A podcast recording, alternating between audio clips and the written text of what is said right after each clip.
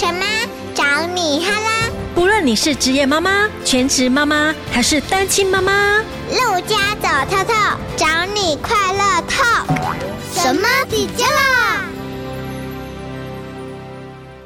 ？Hello，大家好，我是陆家。以前呢，我们专访的都是妈妈或是爸爸。今天我们的特别来宾很不一样哦，她不但是一位妈妈，她也是一位年轻有气质的外婆，是一位可爱的阿妈。我们欢迎怡静姐。Hello，陆佳你好。怡静姐呢，她有两个女儿，一个嫁到美国，一个嫁到辽国。她呢，就像一个空中飞人一样，一年会有几次到美国，几次到辽国，也会回来台湾。您自己觉得自己是什么样的一个妈妈跟外婆？呃，应该是跟女儿做朋友的妈妈。哦，就是像。女儿的好朋友的妈妈，哎，对对对，嗯、哎，像陆佳，你刚跟我分享说，像闺蜜这样，对，对。我跟我跟我女儿，我就说她现在长大了，我们两个关系是母女又像闺蜜，是，因为两个就是无话不说啊，是是，然后感情很好，我对孩子也是非常的尊重，但是该教导的时候，该责备的时候，还是需要哦，是、嗯、对，因为他们会分享遇到的困难，就像说在学校，如果有同学过不去的事情，或者是老师的教导比较严格，嗯、回来其实都会讲。然后一直到他们青春期，嗯、像老大，他其实蛮早他就谈恋爱。谈恋爱这件事情对我来讲，我觉得是一件蛮棒的事情，嗯、我是不会阻止的。那你觉得你是一个什么样的外婆呢？我曾经给自己一个期许，喜欢跟小孩玩，自己有这么多个孙子哦，现在是五个嘛哈，那未来会不会再多，我也不知道。我希望说，我跟孙子之间的感情也是可以像朋友这样，他们不用听阿嬷就觉得有距离。我希望是跟孩子是没有距离的。我们那个时代跟现在这个时代会不一。一样，对。那我希望说，我跟孩子之间好像鸿沟是比较少的，嗯、不要让他们觉得说啊，你老扣扣啊，你什么都不懂。嗯希望说我是可以不断的在学习，嗯哼哼，对对对，我觉得你是一个很开明的妈妈跟外婆。我本来就是一个蛮爱做梦的人，比较天马行空那一类的。从小我常常跟他们在聊天，多多少少会给他们一些观念。对啊、呃，就是说台湾比较小，我们如果有机会的话，我们都到国外去走走看看，扩张自己的视野。从小可能对两个女。都有这样的一些谈话，那慢慢的，他们可能对自己的也有一些期许。你一年飞往美国跟辽国的次数有多少啊？你怎么样去分配你跟两个女儿之间的时间呢、啊？先生在台湾呢，先生还有在工作啊，对不对？像我举老大就好了，因为他嫁到辽国，辽国其实对我们台湾人来说是一个很陌生的国度。不要说陆家你没听过，连那个。海关都没听过，我真的是因为怡静姐的关系，所以我才到地图 Google 一下，原来辽国是在东南亚，它的周围有柬埔寨呀、啊、越南呐、啊，还有泰国，都是在那个附近。是，可是我们对辽国比较不是那么熟悉哈。是是，会到辽国去也是做很大的考虑。女儿跟女婿他们算是远距，就是在网络上视讯。那我觉得说应该要见个面，但是。那时候辽国他们是不能来台湾，嗯哼，我们去辽国也不方便。其实不是不方便，而是说我们觉得辽国好像是有一个风险的国家，因为我们不认识他。嗯、我是抱着一个尊重女儿，也算是支持他。我是变成他的恋爱时期的一个队友，爱情的顾问。对对对，这么讲。所以你是支持他这样子的决定？他要嫁到辽国的时候、呃、几岁啊？应该二十三。岁。很年轻呢，很年轻，所以他们怎么认识的啊？他们那个年代有 MSN，我女儿语言蛮有天分，她想要在 MSN 上面练习英文，这上面就会有一些可能他们也想要练中文的外国人，嗯、所以两个人就有连上线，哎，对，对就连上线，嗯、对对，然后是从这样开始慢慢认识，对对，对，这段期间我们也知道，但是我们都觉得他就是练英文。那没有关系。后来慢慢觉得双方是会互相等待的。哦，其实我觉得哈，很多年轻人哈，如果在网络上交友，真的要让父母亲知道，因为像很多诈骗的啊，对不对？在网络上交友结婚了，然后到国外去，结果我发现完全跟他们在线上讲的是不一样的。对，网络上交友其实是一个很大的风险。对，我不害怕他会交到什么不好的，因为我对我女儿是有信任的。嗯哼，我是相信他呃选择朋友的眼光，从小大家默契也都够。他告诉我，我也没有显得很惊讶，就说男女生做朋友，嗯、这个是一个正常的经历，我们就不要去封杀他。对对，然后反而是要让他浮出台面。他们大概交往了多久？那你会觉得哎不错哦，我可以见见他的家人了哦。差不多两年吧，我就讲说你这样花蛮多时间的，嗯、告诉他你我们就一起见个面好了。嗯、但是两地都不行嘛，他不能来，我们不能过去，嗯、所以我们就约在第三个地方，就是泰国曼谷，我们就在那边见。所以你就是有陪伴他到泰国曼谷去，然后对方的家长也有出现吗？啊、呃，他是他的姐姐陪他，这样子是还蛮正面交友的方式哎，是。因为很多人怕在网络上交友被骗，如果有爸爸妈妈在旁边陪伴，就会差很多。我觉得像这种信任的互信的感觉是要从小就要培养。对对，没错。如果说这个基础没有很好，嗯、要他们讲出我现在是什么状况，其实他们都会怕怕的。这个叫做感情存折，从小到大，我们每天都要存一点，存一点。长大的时候，你要提一点的时候，他才会给你嘛，对不对？他才会跟你讲嘛。是是。那老二呢？老二算是从台湾过去上海读交大，那时候是用那个我们这边的学测成绩申请。女婿就是从美国回到上海，他是要再把博士班修完。嗯、好，就在重叠的两年，嗯、那时候认识。那认识以后，女婿就先回到呃美国了，就是住院医嘛。哈，二零二零年的时候毕业，感情是有一个基础。了，小女儿结婚的时候那时候几岁啊？应该二十六，以这个年代来讲都算是早婚呢。是对，因为他们目前都还很年轻呐，是现在都三十出而已。所以我的铺陈都是在吃下午茶的时候就开始在铺陈。怎么说？那时候在聊，我也是跟他们讲，我们都需要有一个家哈。嗯、那我们以后都是要结婚，除非你现在就决定你不结婚。嗯、如果要结婚的话，就早点结婚，嗯、趁妈妈还年轻，妈妈有体力，对是可以协助你们。好，嗯、那你们能够早点结婚就早点结婚啊！我就从那个吃下午茶开始，都在开始灌输他们这方面的观念，家的重要。对，也给他们一个观念：人结婚才圆满。我觉得我们的人生才会比较圆满。嗯、跟你单身要学的跟。结婚要学的东西是不一样。现在我听到的很多版本是这样，他们都教女儿不要结婚了，可能整个大环境的关系啊，所以他们都会鼓励孩子说啊。不要结好了啦，是太辛苦了啦。单身也不错啊。从小哈，妈妈教养的观念呐、就植入到孩子的脑海里面。是很多的传承，很多的教育啊，都是很重要。我们都要很正面。对，两个女儿回馈给我的是说，看你们婚姻也蛮幸福的，所以他们是对婚姻有信心，嗯、哼不至于说看到爸爸妈妈成天吵架、嗯、或者是冲突。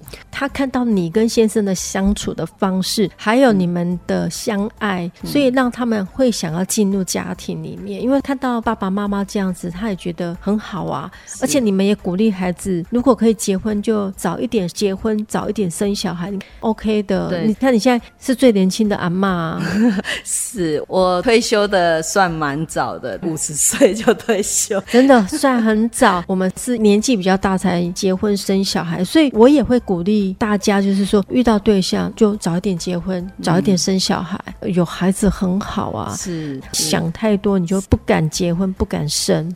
有朋友看我们这样子，他们会讲说：你们怎么有能力把孩子送到国外去读书？像老大他是到新加坡，小的也是到中国，都是离开我们，花费都会比台湾还多。说真的，我们不会。从这方面去想，就是经济呀、啊，或者是说自己觉得很困难呐、啊，我不能供应你啊，啊，这些我没有在想，我只想说怎么帮助他们去完成。真的是模范妈妈向您看齐，孩子他能够多提升自己，我们愿意帮助他们。是是、嗯，小女儿那时候读医科，其实不好读，尤其我们台湾的孩子到大陆去读，嗯、又是读这种顶尖的学校。对，其实那个压力是非常非常大，嗯，但是我觉得他们知道背后有父母亲的支持，对，哦，他们的一个心态是比较强壮的。你一年飞往美国、辽国的次数，疫情前去辽国，一年大概有四到五个月左右，将近快半年了。对对，就是会分，可能有时候一个月，有时候两个月，嗯，啊，然后就回来，对，啊，然后再过去。从台湾到辽国飞机要坐多久啊？到越南转机，那越南转机要等大概六个小时。嗯哼，然后再飞到永珍，真正的飞行的时间快五个小时啊，包括等待六个小时，所以要十一个小时、十二个小时左右。高雄可以直飞到越南，对对对，然后到越南再等个几个小时，再飞往辽国的永贞。对，永贞是辽国的首都。对哦，所以这样加一加，大概十一个小时。十一个小时啊，到美国更久哎，美国。三十几个小时，所以你可以在上面就是等于待了一两天这样。刚好女儿是二零二零结婚的嘛，那嫁到美国去，这段期间刚好是疫情，疫情飞机就没有这么顺。我一趟飞到西雅图，然后再到芝加哥，芝加哥再到底特律，对，好，就三个城市，嗯哼，那整个加一加，好。嗯整个交通就三十几个小时，所以你女儿现在是在美国的底特律吗？应该是算安娜堡哦，密西根安娜堡。哦，密西根的安娜堡，所以三十多个小时的飞行的时间。那时候是疫情的关系，那如果以现在的话，嗯、就不用这么的奔波，可以就是桃园机场，然后到那个洛杉矶，对，或者是旧金山，然后再到底特律。所以你一年当中大概有超过一半的时间，其实是在两个国家了。哎，对，不容易耶。我当女儿告诉你们要嫁给外国人的时候，嗯，你跟先生的心情是怎么样啊？会有拉扯，从担忧到接受，到祝福孩子，甚至到现在帮他照顾孩子。当女儿要结婚的时候，会觉得说：“真的吗？就这样要嫁给别人了吗？然后这个人就要把我女儿抢走了吗？”会有这种心情的，是。然后我们的缘分就到此吗？我觉得那时候是这样的拉扯，然后会看到女婿的时候，会有一种嗯。抢走我女儿的人，就是为了、欸、连妈妈都会有这种感觉哈。爸爸爸会更更强烈吗？更强烈。对啊，会觉得女儿就养这么大，是，然后就这样拱手就让给这个男人了，是，是然后他们就这样远走他乡，就要属于别人的了。那时候老二跟他沟通过后，他决定说啊，那他去中国那边读书的时候，其实爸爸是。不太愿意的，为什么？因为爸爸说。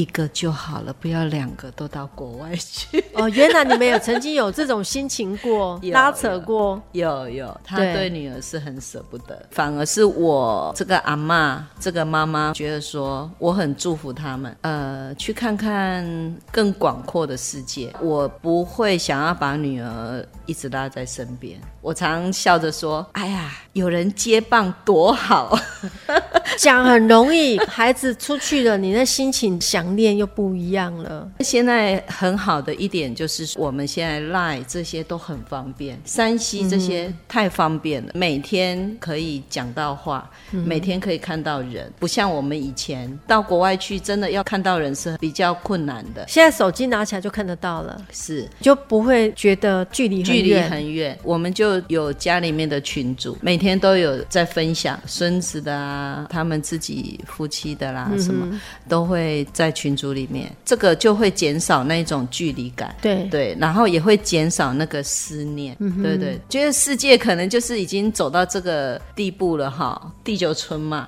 对对，那到哪里要看到对方都是比较容易的了。嗯、那你如何与女婿以及他们的家人沟通啊？你看辽国的话，他们有当地的语言嘛？那你怎么跟？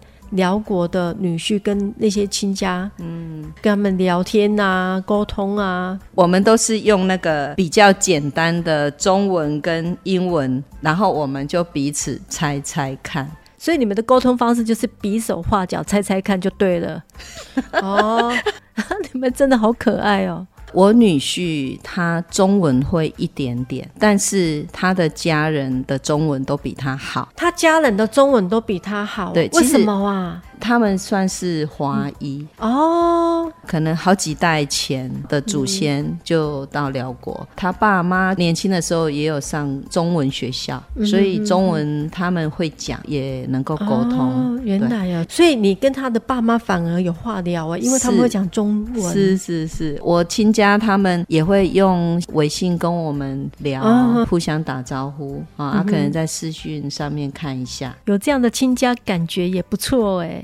而且双方家长都还蛮好沟通的，是是。美国的亲家呢？美国亲家他们是上海人啊，哦，所以根本是 没有语言上的问题吗？没有，对，老二这个是没有这个问题。那其实老大也没有啊，对不对？老大跟女婿两个是用英文在沟通的，嗯哼，对，嗯，因为我女婿的中文可能比那个两岁的孩子还要不熟。我们有一次在泰国机场，大家其实都很累了，两个房间分开，哈、嗯，他们一间，我们一间，然后。那他要跟我们打招呼，分开以后他就说：“爸爸妈妈早安。”那时候应该是要晚安，他竟然来给你一个早安。全世界最难学的是中文啊！对，觉得他很棒的，就是真的会忍不住会笑。但是我觉得他也就这样搔搔头就没事了，然后自己笑一笑。他跟孩子也是都是用英文嘛？对，孩子会懂中文跟辽国话吗？辽国话会一点点，但是他跟他爸爸大部分就是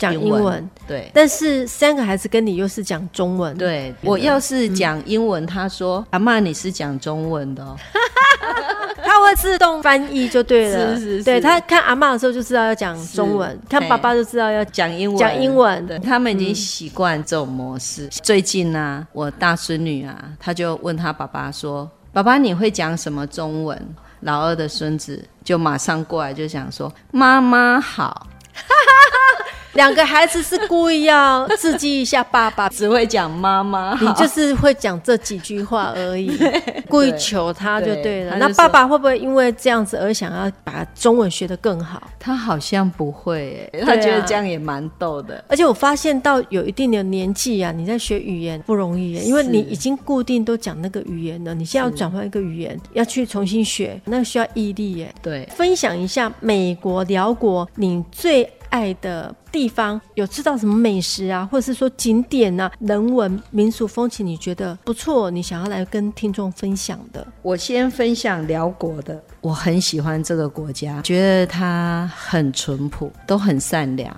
嗯哼，我很喜欢他们的食物，因为他们食物是真的很天然。呃，像说我们以前的那个苹果小小颗，对，高丽菜小小颗，水果什么小小颗，但是很有味道。到辽国吃这些东西，就很像在吃以前台湾的食物，这样很有原来的那个味道。像蔬菜很嫩，食物他们是会吃类似像那个沙拉，就是生吃的，嗯，因为他们没有撒农药，对不对？对，他们的生活虽然是没有像台湾这么富足，但是他们没有被。破坏。对，像他们的土地大部分都是黑土，其实黑土红土都是最营养。嗯、那他们没有过度的开垦，也没有过度的耕作。像夏天应该有什么水果就什么水果，嗯、呃，冬天应该什么水果就什么水果。没有农药的水果蔬菜，虫比较多啊，就没那么漂亮哦，就会丑丑的，对不对？对，没有那么漂亮，但是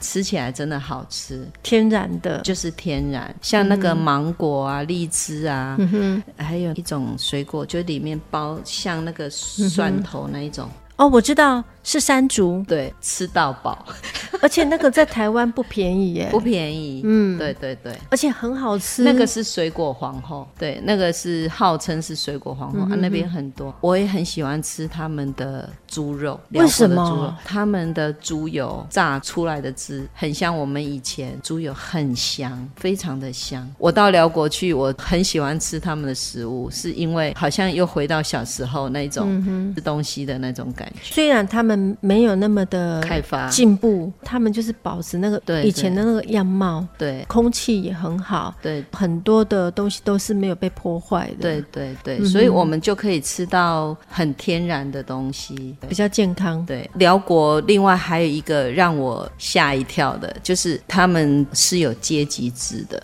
从乡下来，然后到比较有钱家里当佣人，他们比较没有人权。所谓比较没有人权，就是说可能看主人怎么规定他们。我第一次到寮，也有跟他爸爸见面，嗯、然后那时候我们是客人嘛，嗯、哼呃，女佣端茶出来给我们喝的时候，嗯、他们是跪下来的。哦，所以你女儿嫁到辽国是嫁到比较阶级高一点的，所以你有看到她底下的人在怎么服侍主人，呃、非常的顺服，是，是所以还跪下来这样子奉茶。哦，那真的是很原始的时代，哎，是，就像皇帝一样哈。是，让我有一点错愕，说哇，现在这个时代了，还有这样的一种规矩。对，然后我跟我先两个就说啊，不用，呃，那个可以起来，可以起来。但是他们就讲说没有关系，就是这样子。然后我们、嗯。就是从他奉上的那个茶，嗯、我们就拿起来喝。那等到他要来帮我们收杯子的时候，也是跪着。哇塞，那你应该很喜欢去辽国哈，因为你会觉得被人家伺候着，自己 像女皇一样了哈。呃，我倒是不会，因为其实女儿家里面也是有女佣，嗯、但是呢，我们对女佣就像对朋友这样。嗯、女佣应该很喜欢你们过去哈。对，其实她跟我们就像朋友。我记得有一次，因为我是基督徒，嗯、我在那边我会读经，嗯、然后呢，看我在读经，她就会问说：“阿妈，她学中文学的。”很快，他说：“阿妈，这个是什么？”嗯、我说：“这个是耶稣。嗯”那他就有点好奇。嗯、然后有一次他肚子痛，嗯、哼然后我就为他祷告。然后为他祷告的时候，哎，他哭了。我后来我就请我女婿帮我问问是怎么了，这样。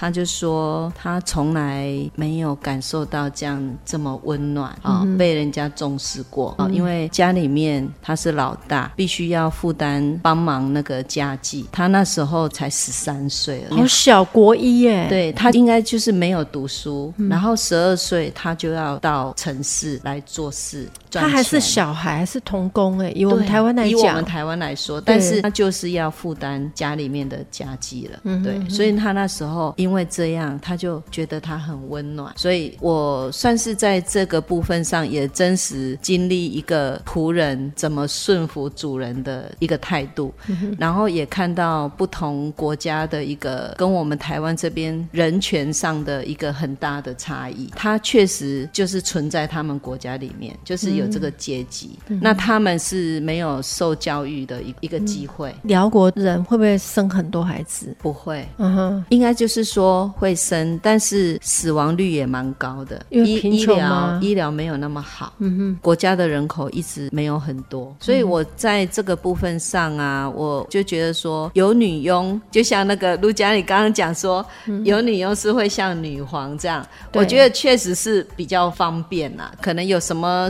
事情交代一下啊，他就会帮我们做，然后家事可能有人做，这样子，嗯、算是多交一个朋友，可以聊一下他们乡下的生活啊。嗯、像他们在乡下没有东西吃的，他们都是吃青蛙、吃蛇。那他们也要知道怎么处理这些东西哈。我觉得他们是很有那个本能生存下来的，嗯、因为就在那样的环境，所以以美国跟辽国，其实你是比较喜欢辽国的。食物，我觉得辽国食物，因为美国就是比较比较冷的食物，它其实很多东西都很便利。对，就像说那边有 Costco，我们这边也有 Costco 啊，东西其实也都买得到。嗯、美国的话，让我比较印象深刻是在冬天。因为我这辈子啊没看过雪，没 下雪，没看过下雪。我就在美国那边就哇，真的是大大的在那边赏雪。最兴奋的是我我的房间就是在雪的旁边，嗯哼，因为就在一楼，下雪的时候堆上来那个雪呢比较高的时候，嗯、我跟雪就隔一道薄薄的墙壁而已。起床我就看哇，那雪就从那窗户这样子飘下来，嗯、我有时候在那边都看傻了。因为 我们在台湾没有。没有，你必须要到山上，可能还要跟人家挤，对，还要开车跟人家挤，可能在清境呐、玉山呐，对。哦，他们能到寒流的时候来的时候才会遇到那个下雪，是，那就。一点点可能就哇塞很多人了，对。可是，在那边的话，他们时间一到就下满了雪，对对对。那脚一踩下去，还可以这样子陷下去的。美国那边环境很好，所以我很喜欢住在那里。那里的空气什么的都让我觉得。整个人是很舒服的。嗯、那辽国可以吃到一些异国的食物，然后没有加工的，没有加工的，天然的。对，那你要不要给一些妈妈、奶奶，嗯哼呃，当阿妈的，给他们一些鼓励的话？好，我会想跟妈妈们讲说，孩子啊，成长的一个过程，心灵基础是很重要的。嗯哼，然后妈妈自己保持乐观的情绪，还有健康的。身体，这是很重要。嗯、对阿妈的话，我要鼓励的是懂得放手，这很重要。这真的是所有的阿妈的重点了。我现在自己正在经历这个。啊，我们常讲说放手，听起来很简单，嗯，其实这是最有智慧的一个挑战。对，这是一个成全的智慧。孩子有他成长的一个。季节，我们要卸下什么角色呢？要卸下那个首席导师的角色。对，没错，就不要还要再指导，还要再操心、嗯、啊，还要再忧虑。我也是慢慢在学习，我自己也在想，孙子都还小的时候，我已经也帮一些很多的忙了啦，哈、嗯、啊，也看着孙子长大，然后也跟他们一起混了好几年了。慢慢我也在学习要放手，让女儿。呃，女婿他们自己一个家，让他们家庭的气氛，让他们自己去把它建构起来。对，那我就抽身，好棒！今天怡静姐哈，她这一集很多妈妈可以播给自己的妈妈或婆婆听。做阿嬷这个阶段哈，最重要的就是要懂得放下，也要让孩子学习独立、承担责任。是对很多东西就是必须放下啊，你才会得到更多。对，就把自己转成支持者跟鼓励者，嗯、不是参与者。当然也会有看不惯的地方，嗯、但是要相信。还是要像还小的时候，我相信他其实可以把事情都做好的。对对，这个很重要。对妈妈的鼓励就是情绪的管理要做好，然后自己要把身体照顾好。对对。那对于阿嬷的部分的话，就是放下。对，儿孙自有儿孙福啊。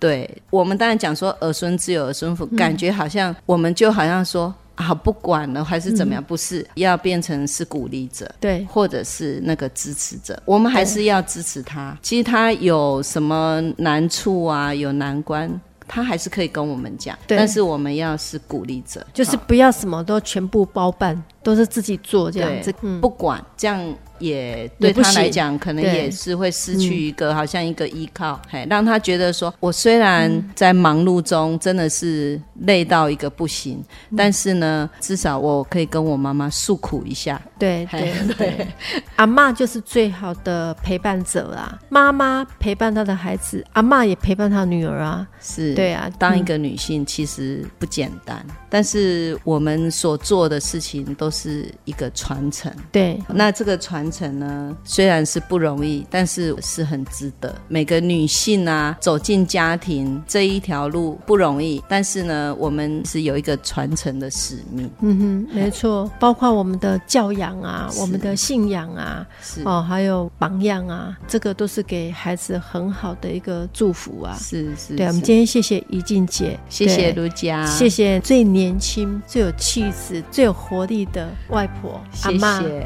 我们要向你看齐，谢谢怡静姐，好，谢谢陆佳，好，拜拜，拜拜。